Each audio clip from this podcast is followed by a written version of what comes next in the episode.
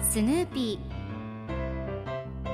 それはチャールズ・シュルツが1950年から50年もの間描き続けたアメリカの漫画「ピーナッツ」に出てくるオスのビーグル犬。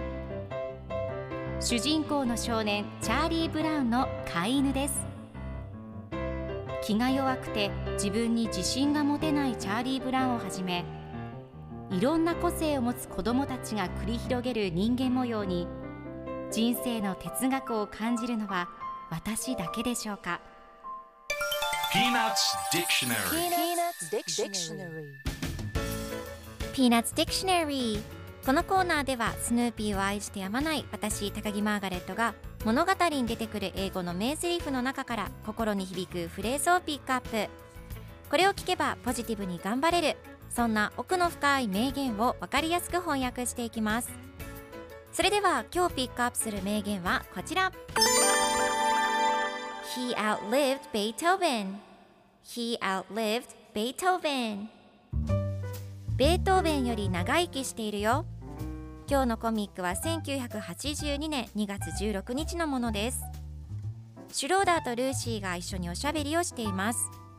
シュローダーが聞いてよ僕のおじいちゃんが今日で58歳になったよすごくない？と言うとルーシーがどこがそんなにすごいの？と聞きます。するとシュローダーがベートーベンより長生きしているよと答えていてルーシーが少し呆れた表情を見せています。では今日のワンポイント英語はこちら。Outlived より生き延びる長生きするという意味です。今回のコミックでは He outlived Beethoven と出てくるのでベートーベンより長生きしているよという意味になります。ではこの outlive の例文2つ紹介するとまず1つ目。彼女は夫より10年長生きした。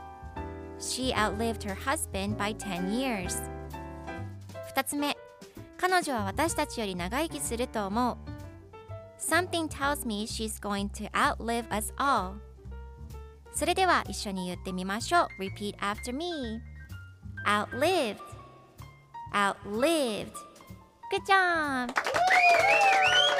皆さんもぜひ Outlive 使ってみてくださいということで今日の名言は He outlived Beethoven でした Peanuts Dictionary Peanuts Dictionary.